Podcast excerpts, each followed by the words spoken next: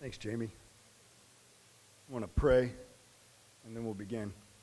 Our Father, we thank you for this morning. God, I thank you for the reading of your word. God, we thank you uh, for this time now that we can come and we can gather and, and we can study your word.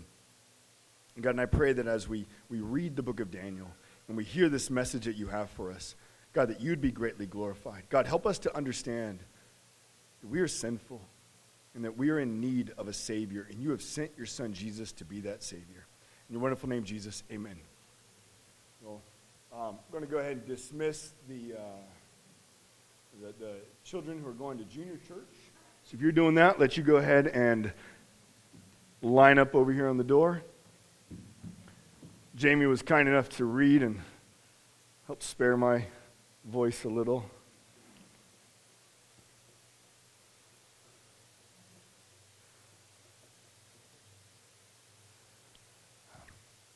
Before we jump into Daniel, I, I just want to remind us just how the Bible starts. Um, we begin in Genesis, and God uh, creates the world. He speaks all of creation, uh, and He makes man in His own image. And He places him in a garden, um, and He gives him rule and dominion over all creation. And He blesses him. And this is kind of a microcosm of God's kingdom. We have God's people in God's place under God's rule. And, uh, and we see that it's existing, it's good, it's wonderful, but then we see very quickly that man sins. Man rejects God. And because of that, no longer can man be in the very presence of God and experience God's blessing and his rule. But if we skip to the end of the book, uh, to the book of Revelation in the last couple chapters, you ever do that when you're reading a book? You're like, read the intro, and you're like, all right, how does it end? Do I want to keep going? And so, if we were to do that, and we come to the very last two chapters, we see that, well, once again, God has a people. It's a much larger group of people, and they have a place. It's a whole, he- it's, a, it's the new earth, and they're all underneath His rule, experiencing His blessing. And so, God has brought about His kingdom where a people now dwell in it. But how does God do this? How is it that a good and righteous God can bring sinful people into his presence for all of eternity? Can he do that and still be good? And today in Daniel, as we're in Daniel 9, we will see how this is possible. The goal is to get through the whole chapter, uh, but Jamie read only the first 19 verses in case we don't make it through the whole part. Uh, but if we do, we will continue reading from there. So we're going to begin largely, we're going to be looking at Daniel's prayer today. And so we're going to look at what did Daniel pray?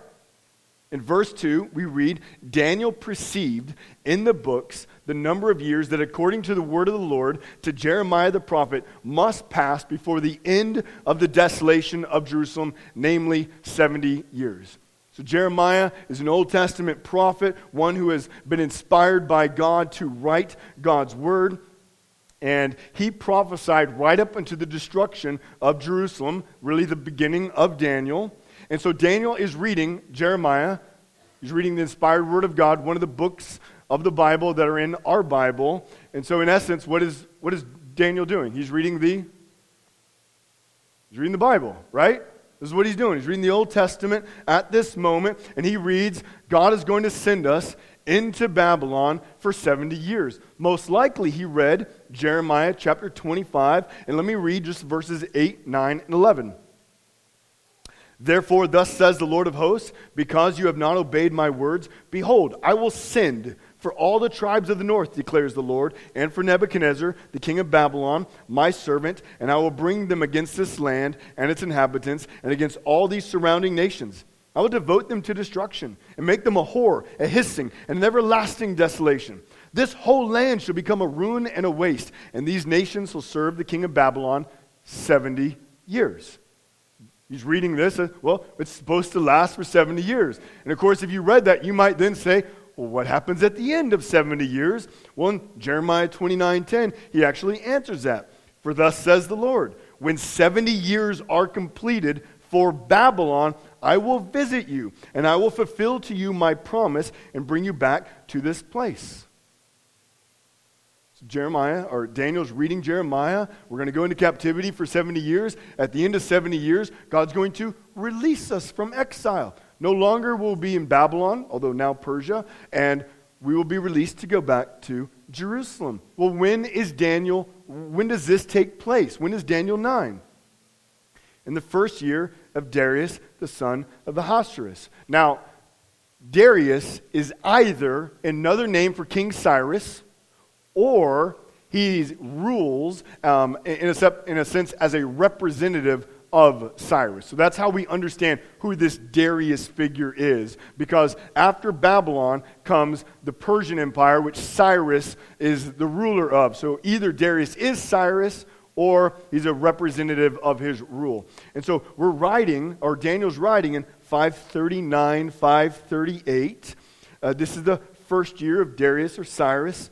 Um, and Daniel's praying because of what he has read in God's word. He's praying for God to do what he actually said he would do. So I just want to take a moment and just speak on prayer. Um, it's not all about prayer, uh, but I think we should just say a few things. This prayer from Daniel that comes out of God's word reveals his faith and trust in God. Hope you see it. This prayer that comes from God's word reveals Daniel's faith and trust in God. You see, the way we respond to God's word reveals whether or not we have faith in God, the way we respond to His Word. So I just want just hang on to that truth as we go through this message. The way we respond to God's Word reveals whether we have or do not have faith in God. And one of the best ways to respond to God's Word is what? Is through prayer. Is to come to God and say, God, do exactly what you have said. I mean, think about it. Think about the way we're called to pray. We ask for forgiveness, right? Why? because God says he will forgive us. In 1 John 1 9, if anyone confesses uh, his sins and, and asks for forgiveness, God will do what? Forgive them. We ask for comfort, right? Why do we ask for comfort? Well, in 2 uh, uh, Corinthians, forgot what it's called, 2 Corinthians chapter 1, verses 3 and 4, God says, I am the God of all comfort who comforts you in any affliction. So why do we do that? God says he'll comfort us. We ask for God to establish his kingdom. Why? Because in Matthew 6, when God is teaching his disciples how to pray, he says, Pray that God will establish his kingdom. Thy kingdom come. And that's what Jesus came to do, right? He comes preaching the kingdom of God is at hand. So, one of the best things we can do in response to God's word is pray for God to do what He said He would do. And just to, to make another note about prayer meeting, I encourage you come to prayer meeting come. To, there's exciting time. You might say, really? Prayer? Exciting? Yes, it's exciting because we're coming. We're learning just more and more how to trust in God, how to pray back the words of God, how to trust that He will help us as a church to grow, to, to grow in our knowledge of the Word, to share the gospel, that we can stand firm in this culture proclaiming the gospel, that we pray for our missionaries in other parts of the world, that we pray for our president and, and the state and, and, where we live. And so I encourage you to come and you might say, Well, I never really know what to pray. Have you ever felt like that? Guess what? You can always pick up God's word and you can pray God's word. That's what Daniel does. He reads God's word. Well, in 70 years you're going to come. God, release us. God, give us mercy. Send us out. You said you would do it. So now I'm asking you to be faithful to your very words and do what you said you would do. That is what Daniel is doing. And so let's look at the content of this prayer because it's largely a confession to God. That's really what he's doing. He's confessing to God. So let's look at the confession and then we'll look at how he describes God. Daniel confesses the sins of God's people. Notice verses 8 and 15, he says, We have sinned. In verse uh, 15, he says, We've done wickedly.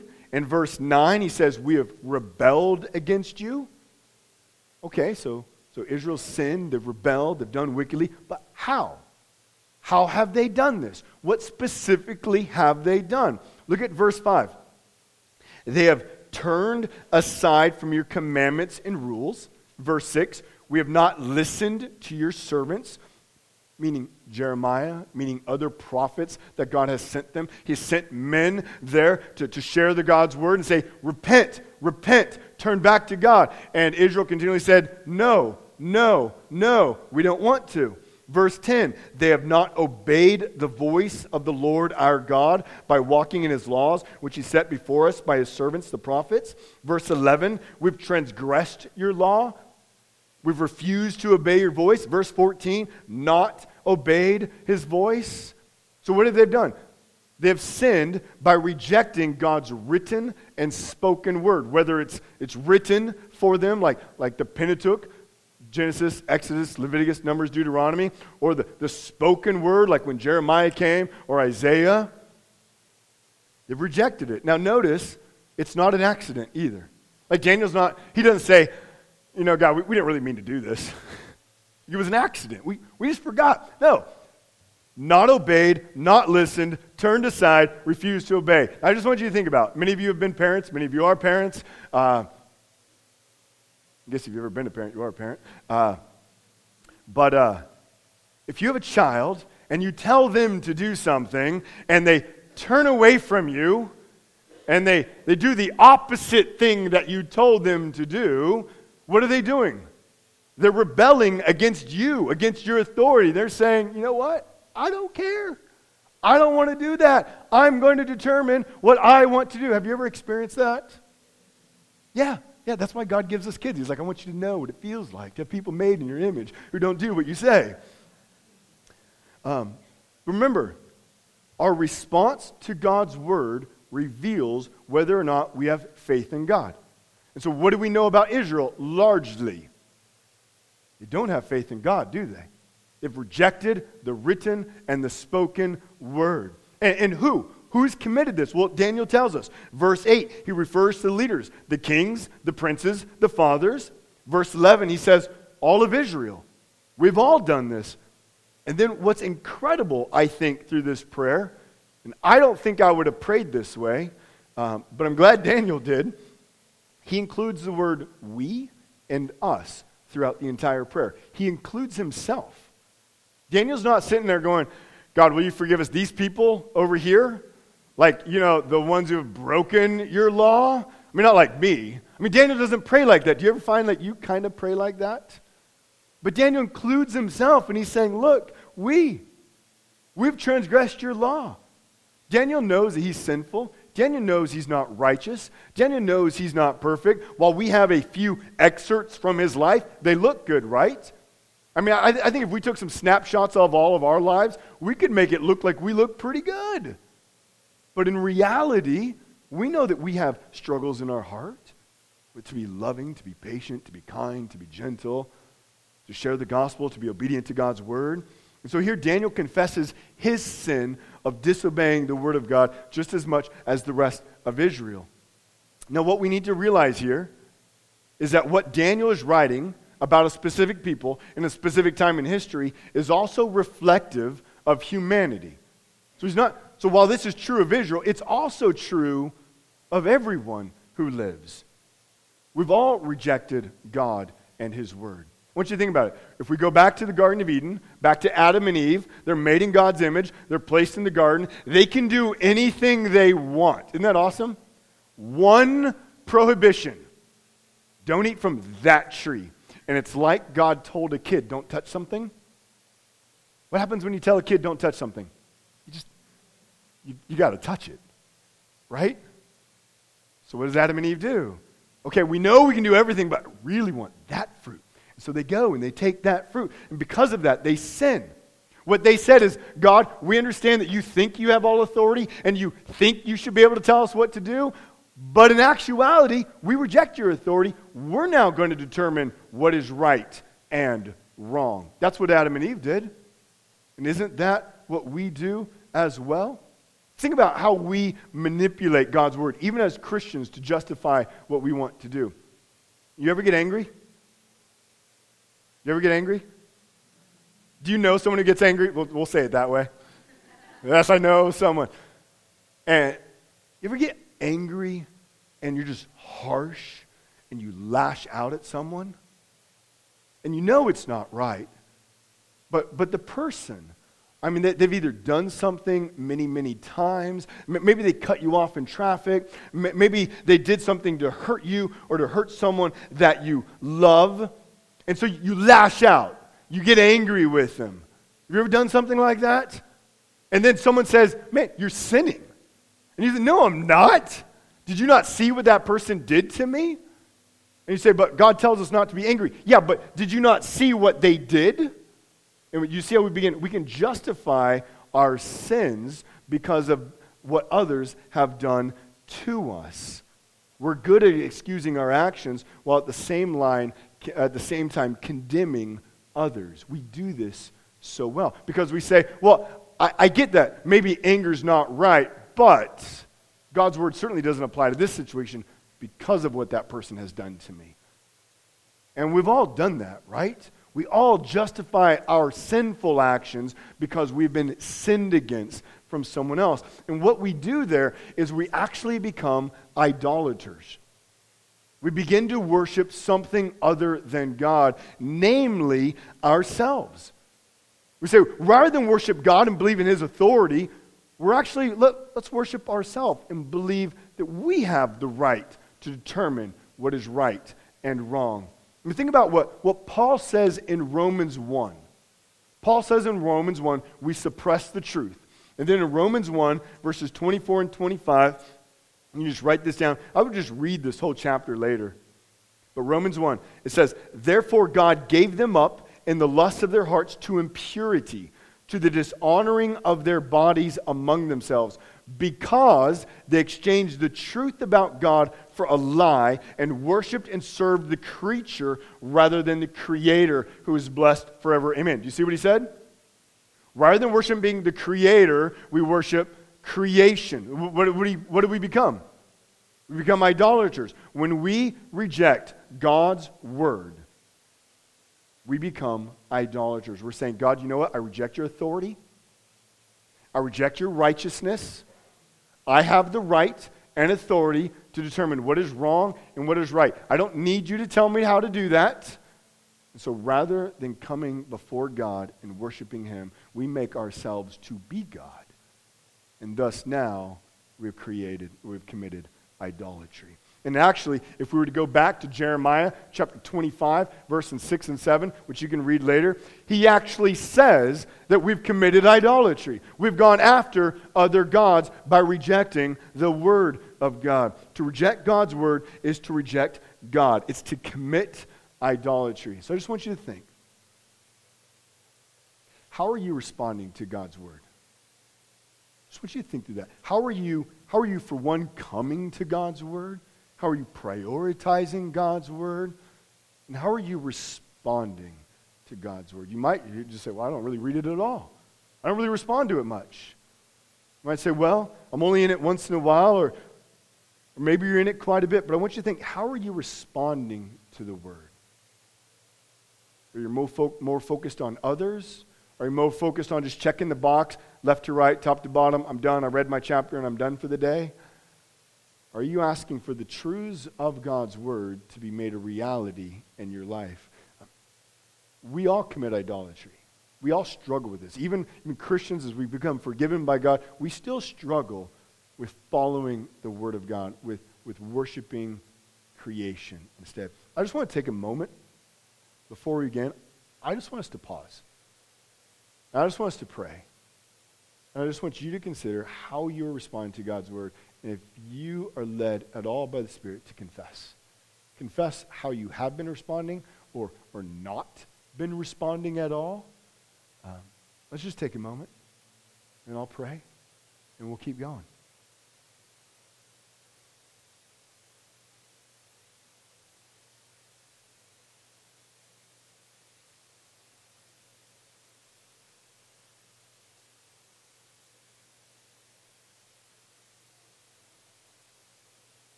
Father, we just we thank you for your word.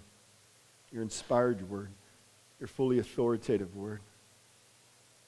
God, we thank you that you've given it to us that we would know you.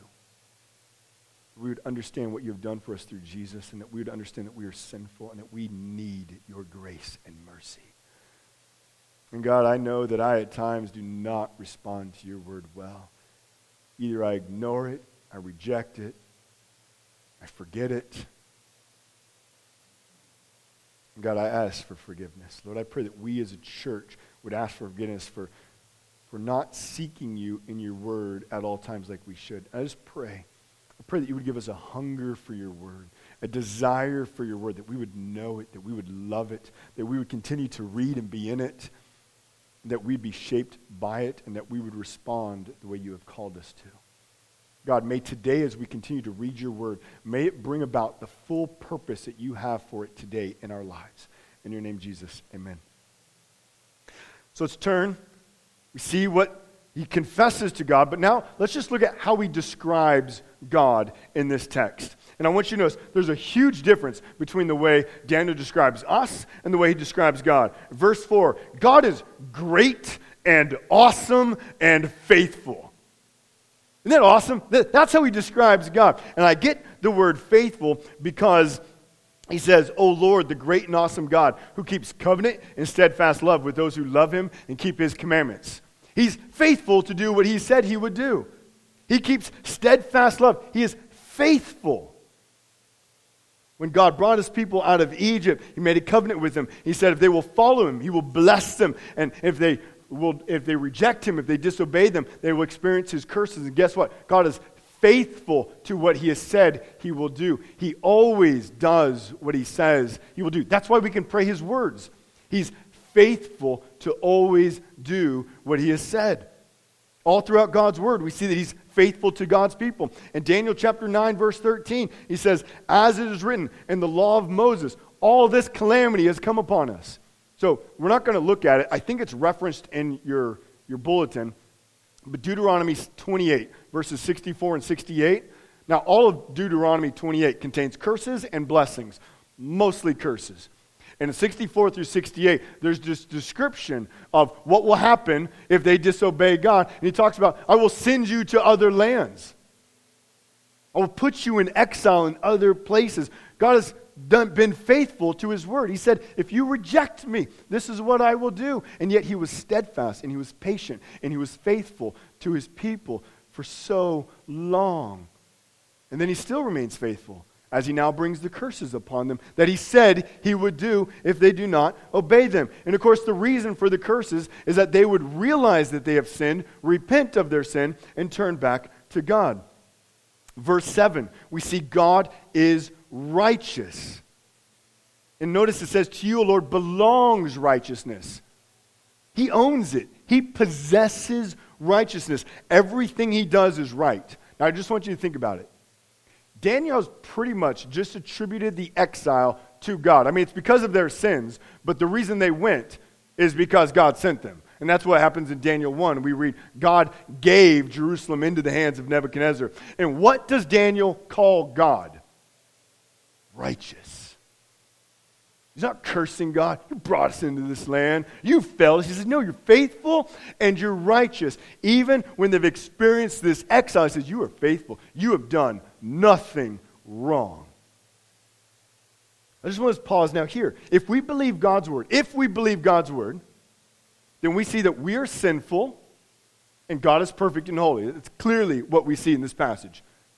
Daniel's confessing his sins and the sins of the people to a very holy God. And because we're sinful, because, meaning we've offended God, we deserve punishment. The righteous thing for God to do is to punish sinful people, right? If we offend the holy and righteous judge, what should the holy and righteous judge do? He should sentence judgment. We know that. If we have a judge here on earth and a criminal comes before him and he doesn't let him off, is he a good judge? No, he's a bad judge. Here we have a good, righteous, awesome, faithful judge. What will he do if sinners come before him? He must judge them. He must judge them. Romans 6:23 says the wages of sin is death. We deserve death, but not just any death, not just the death of our bodies. We deserve an eternal type of dying, a dying that never seems to cease, a, a suffering, what the Bible calls hell, of eternal suffering. And so, if we were just to stop right here, or if this was the only picture that we had, we might say, well, there doesn't seem to be any hope. But God's word doesn't stop here. Verse 9 God is merciful and forgiving. And just as righteousness belongs to God, we're told that mercy belongs to God. Know, it's strange. I think it's strange how many people today, and you've heard them, you've talked to them, you might be one of them, and, and they will say, Man, the God of the Old Testament is so wrathful. He's so mean and angry. Have you ever heard that? Have you ever thought that? What's Daniel's view of God? A guy who's actually gone through the judgment of God by going into exile. God, you are good. You are great. You are awesome. You are faithful. You are righteous. You are merciful. You are forgiving. I kind of think these people who think God is just some angry God don't actually read the Bible. So let's not listen to them and allow them to affect the way we read the Bible, but let's realize that when we come to God's Word, that's where we gain an accurate understanding of who God is. And when we come here, we see He's good, He's righteous, He's holy, He's faithful, He's awesome, and He's merciful, and He's forgiving. And that's the whole point. This is why Daniel prays. He's merciful and He's forgiving. So let's turn to the purpose of Daniel's prayer. Verse 16 Turn away your wrath and anger, God. That's what He wants. Turn away wrath and anger. And if He's going to turn that away, what does, what does He want? Verse 18 Have mercy Oh, oh my God, incline your ear and hear. Open your eyes and see our desolations in the city that is called by your name. For we do not present our pleas before you because of our righteousness, but because of your great mercy. Verse 17 um, pleas for mercy. He wants mercy.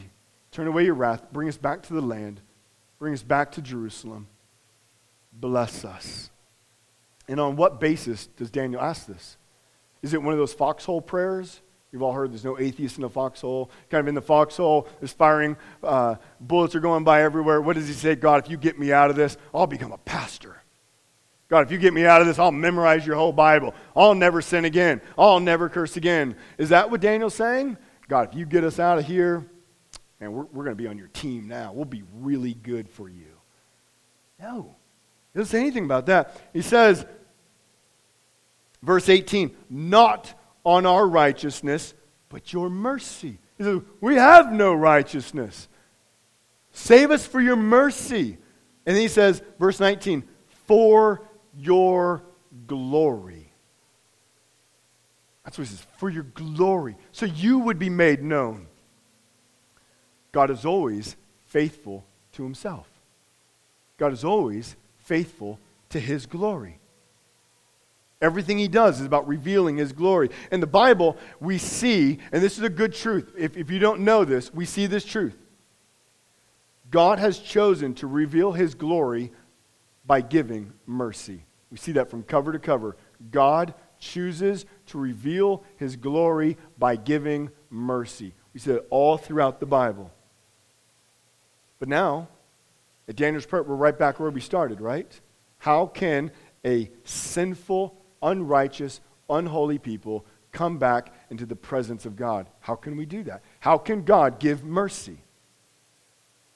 And that's actually where now we're going to move into the answer uh, that Daniel, or that God's going to give Daniel. So I'm going to read verses 20 through 27. You don't have to stand this time. But if you want, you can.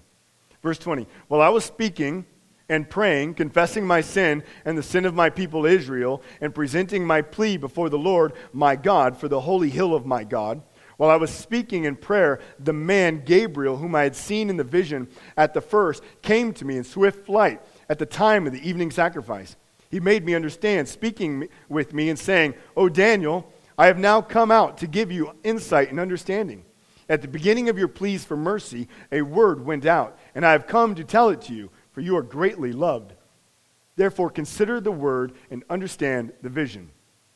Verse 24 70 weeks are decreed about your people and your holy city to finish the transgression, to put an end to sin, and to atone for iniquity, to bring an everlasting righteousness, to seal both vision and prophet, and to anoint a most holy place.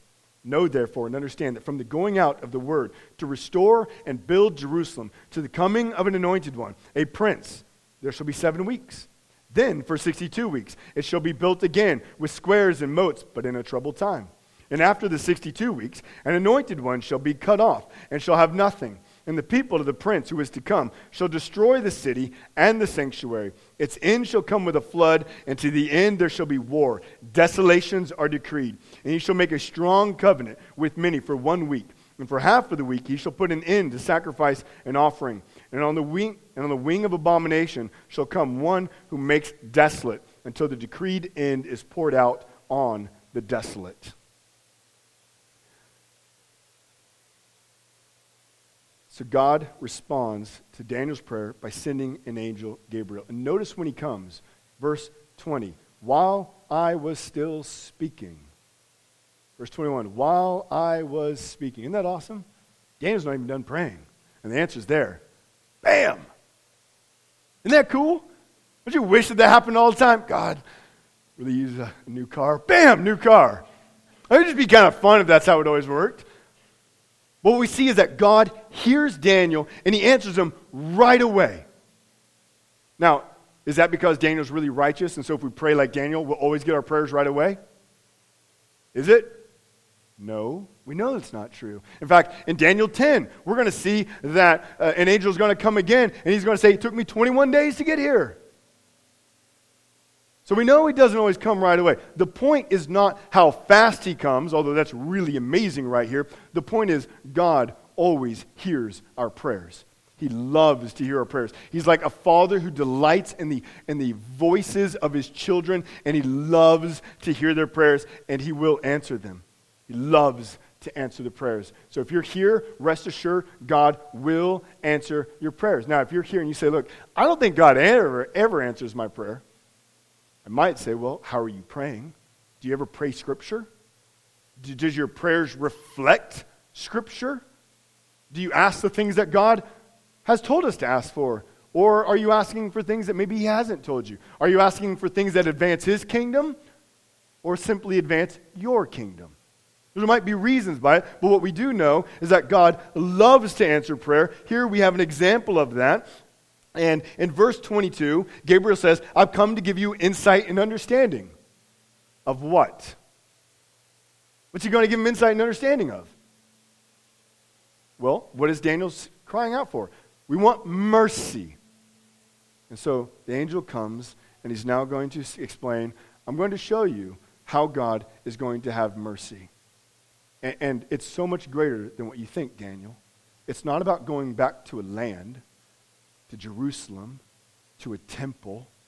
That's not ultimately the hope, Daniel. There's something much greater that God is doing. And so now we move into the 70 weeks, verses 24 through 27. Now, this, this, these few verses are why some of you are glad we're in Daniel altogether, because these are hard verses. And you're like, great, now we're going to figure it out. These are very hard verses, probably the most difficult in Daniel, and some of the most difficult in all of the Bible. If you were to go get 10 commentaries, you would have at least 10 somewhat different interpretations on this passage. It's difficult. Now, I say that we can understand the main point of it, but the difficulty is understanding exactly what does everything refer to because we're going back into apocalyptic style genre which we know everything is very symbolic there. And so we're trying to wrestle what exactly does this mean and does this mean? But even where we might be wrong or might be unclear or we might differ, the main point becomes very, very clear. And so we'll start in verse 24. Verse 24 is probably the easiest of the verses, and it helps us understand the main point. We see in verse uh, 24, 70 weeks are decreed about your people and your holy city to finish the transgression, and he lists other things. So we first see there's these 70 weeks. Now, seven is a number of completion and perfection, and the number 10 is uh, symbolic of completion. So if we have seven times 10, we have 70. We have this perfect number, and then if this seven times 10 um, times seven, So, working on it here. Um, we have 490. So, it's this perfect, absolute period of time. We have 7, 10, and 7. Perfect, absolute period of time. Now, we don't actually know if it's years. You probably always heard it's just 490 years. We believe it's 490 years, but we actually are not given what that actually is. It could have been days, it could have been weeks, Most likely, those aren't true because uh, they didn't seem long enough. Years seems to fit the best. So there's, there's difficulty understanding exactly what this time frame is. But we see what's going to happen in these 70th weeks. And by the end of the 70th week, what's going to happen? Six things finish transgression, put an end to sin, atone for iniquity, bring an everlasting righteousness, seal both vision and prophet. Uh, that's probably meant to be understood as fulfilling all prophecy and vision, and anoint a most holy. Your Bibles might say place, but it could say one, or it could just say anoint a most holy. Because it's actually not clear there.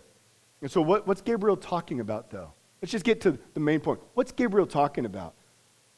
How is it that the sins are going to be put to an end, that transgressions will be finished, uh, there'll be uh, atonement for iniquity? How does that take place?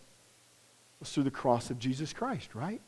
It's because Jesus has come and died on a cross that Transgressions have been finished. There's been an end to sin. Iniquity for uh, uh, atonement for iniquity has been paid. Everlasting righteousness has been brought in. Vision and prophecy has been fulfilled, and anointing a most holy place. Between uh, through Jesus' first coming at the cross, the death and resurrection, combined with his return, the consummation of all these things, we have the fulfillment of what Daniel is being told right here, all coming to us because of the cross of Jesus Christ. You see, the whole Bible is about God sending his Son so that uh, we, through him we could mercifully be saved. Remember, God has chosen to reveal his glory by giving mercy. And God is most glorified through the giving of his Son, Jesus Christ, the mercy of his Son, so that we could be saved. Look, the hope is not a temple.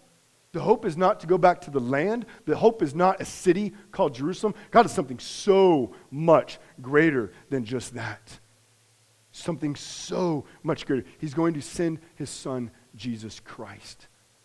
Through belief in him, one day will come a new heavens and a new earth, and there'll be an everlasting temple. And that temple is the city of God, the people of God, whom he is building into a holy people for himself. Now, it's as we progress from here, things get a little bit tricky, or a lot tricky. We see that the 70 weeks is going to be broken up into three periods of time. There's seven weeks, 62 weeks, and then there's another week. And so we'll start. Verse 25, we see two of these periods. There's seven weeks and 62 weeks. Now, it's believed by most that these 69 weeks combined are the time between Daniel and the coming of Christ. most commentators are, are, coming on board there. Um, and we read, Who gives the word to restore and build Jerusalem? There's going to be a word given. And so there's some, there's actually a lot of ideas about this. Some say that it takes place 80 or 90 years later after Daniel has written this, um, or after this period of time, in the time of Ezra and Nehemiah, which would be around 4 uh, 458, 444 BC.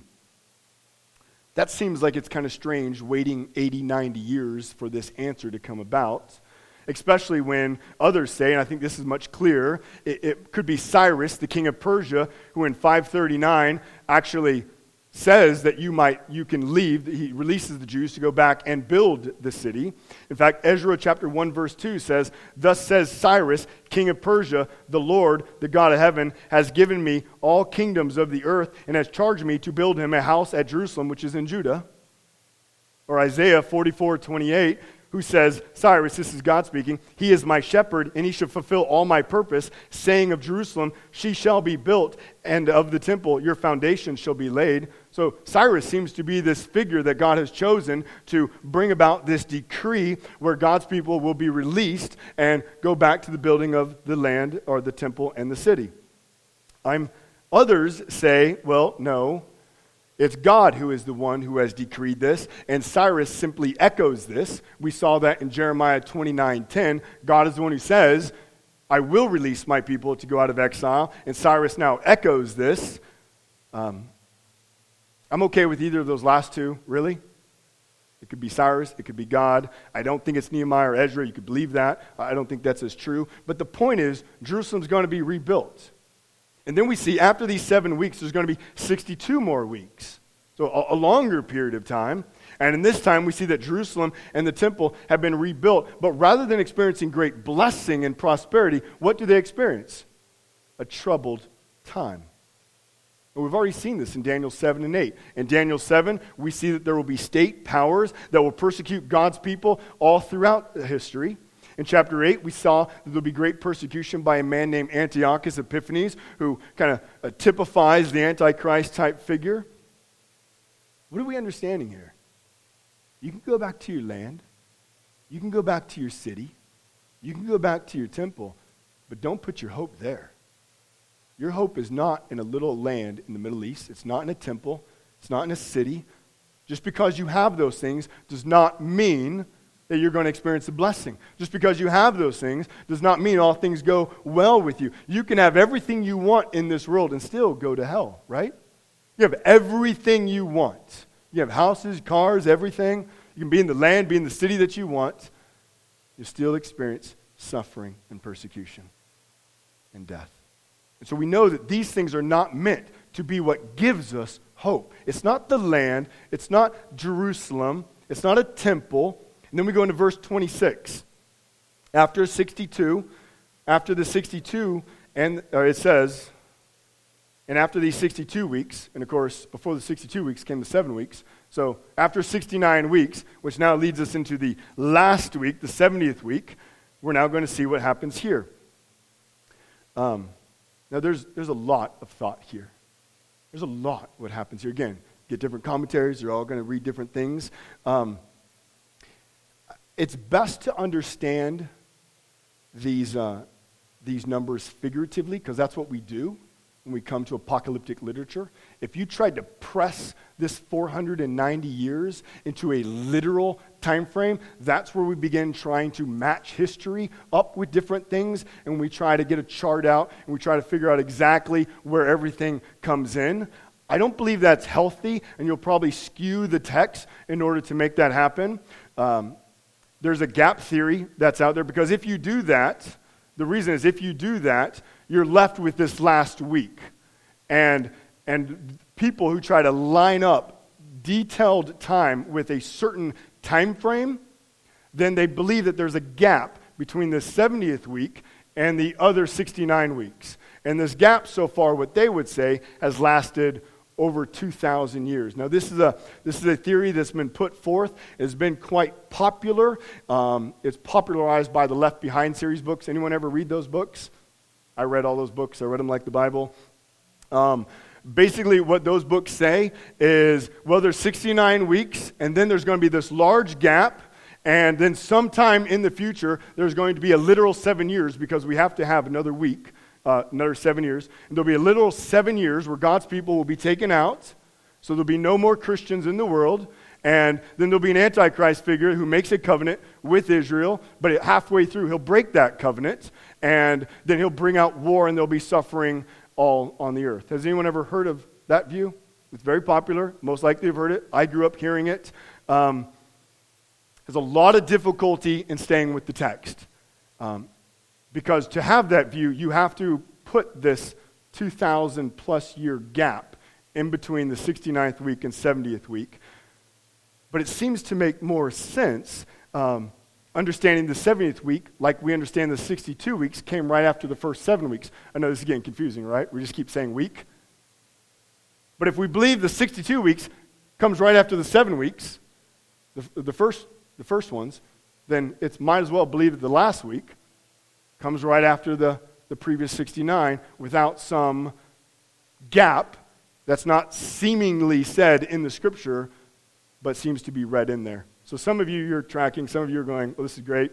I got no idea what's happening. That's okay. Um, but what we see is that there's going to be an anointed one who's going to be cut off. So who's the anointed one that gets cut off? Surely it's Jesus, right? Surely we're referring to Jesus Christ. And how, he's, how is he cut off? At the cross. He goes to the cross where he dies. He's killed so that those who believe in him would have eternal life. And so, if we believe that Jesus is the one cut off, who are the people of the prince that now destroy the city and the temple? Well, the gap theory, one that says it's 2,000 plus years later, believe it's simply the end time Antichrist. Some say it's Jesus, that Jesus is the one who brings about the destruction of the city and the temple. It's because of his death and resurrection. We no longer uh, need the temple, and so some have voiced that.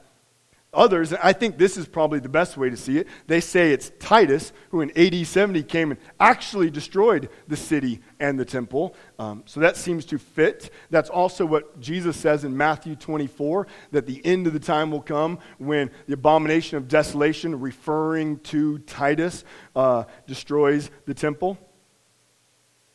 Regardless of our answer, what we see is that the temple is going to be destroyed. It's not the hope. What's the hope? Jesus is the hope. That's who we hope in. So, regardless of where you want to land, and it's okay if we can be a little different here, but the point is, Jesus Christ is the one. And that's where we come and we receive the mercy of God. Then we come to verse 27, and we read that there's going to be one who makes a strong covenant. Well, who is this that makes a strong covenant? Some people would say, the gap theory, that's the Antichrist.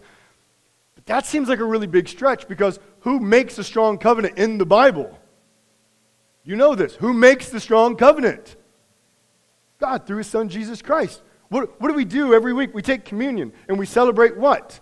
The new covenant of Jesus Christ. That there is a new covenant. That now through the blood of Jesus, we come to God and we can confess our sins. And we know for a matter of fact that if we do that, we receive his forgiveness. Because why?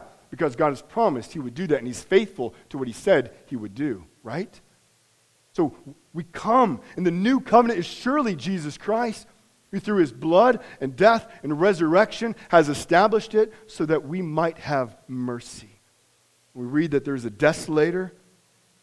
Surely that's referring again to Titus in AD 70, most likely typifying the Antichrist who will come at the end of time. And it's hard. This passage is hard. There's a lot of variations there. Um, but let's just turn back. What's Daniel asking? He's asking for God, turn away your wrath and give us mercy. What's the answer? Yes. Yes, you're going to have mercy. I'm going to go ahead and bring you back to the land now. And I know it's not going to go perfect. There's still going to be a lot of difficulty. But I can give you mercy. Why? Because I'm sending my son, Jesus.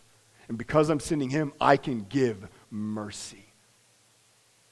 I can send him to be the atonement for your sins, to, to finish transgression, to put an end to sin, to bring an everlasting righteousness, to seal both vision and prophecy, and to anoint a most holy place. God can, can do all those things for us because of his son, Jesus Christ. We have mercy. There is hope because of his son, Jesus. And so, my question to us today is how will you respond to God's word? What do you think? How you respond? Many of you are Christians, some of you might not be, but will you believe in Jesus today? Will you respond in faith to his word, or will you reject him? Will you repent of your idols? And like if we're Christians, you might be here today and you might go, man, I, actually I do think that there's things that I've been serving more than I've been serving God. Will you repent of living for those things and for your kingdom? And will you trust in Jesus? Jesus says in John 14, 6, I am the way, the truth, and life. No one comes to the Father but through me. If that's true, there's no other way. You might say, but I'm a good person. Doesn't matter. There's no other way. You might say, well, I don't believe that. Well, just because someone doesn't believe in gravity and jumps off a cliff, if the truth is there, it doesn't matter whether you believe it or not, right?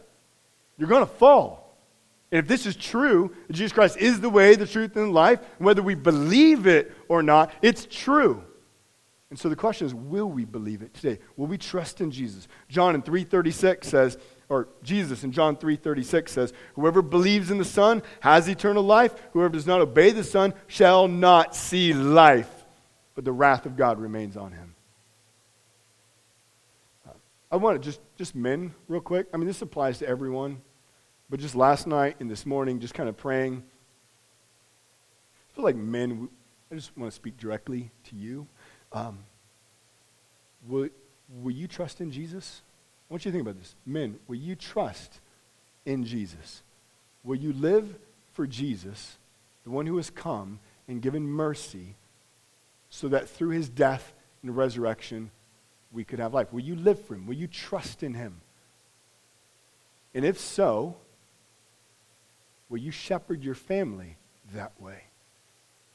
Because there's nothing greater than shepherding them in the truth of Jesus Christ. You can provide a house and a cars and money and vacation, and all those are good things. I like all those things. But will you shepherd them in the most important thing, the truth of Jesus Christ? Because we can have all those things. We can have our temple, we can have our city, we can have our land, but those aren't going to save us, and those will pass. Because there's a new city, there's a new land, and all of that is much greater than anything here on this earth, and only comes through Jesus Christ. So, men, will you trust in Jesus? And if so, then, will then you shepherd your family in Jesus? Will you help them to understand the truth of God's word? Will you shepherd your wives? Will you shepherd your children? Will you be a good example to them? I don't mean perfect. Repenting is being a good example too, men. Repentance is a good example to, men, to our children and to our families. Wives, I, I could say basically all those same things to you, maybe slightly word changes. Just especially men. We need godly men standing up in our culture today. We need that. So I encourage you to trust in Scripture and to live it out. I'm going to pray, and then we're going to have the men come forward, and we're going to pass out the new covenant communion. Father, we love you. We thank you for today. God, thank you for letting us get through this chapter. And God, I pray that where I might be wrong on, on the different parts of Daniel 9 at the end, God, you give grace, you give mercy, you give understanding. And that the clear thing is, is we know that your Son, Jesus Christ, is the mercy that we need. And God, I pray that every single one in here is trusted in Jesus, knows Jesus, has believed in him. God, we thank you for your Son, Jesus. God, may you bless this time as we take communion and as we close in songs of worship to you. In your name, Jesus, amen.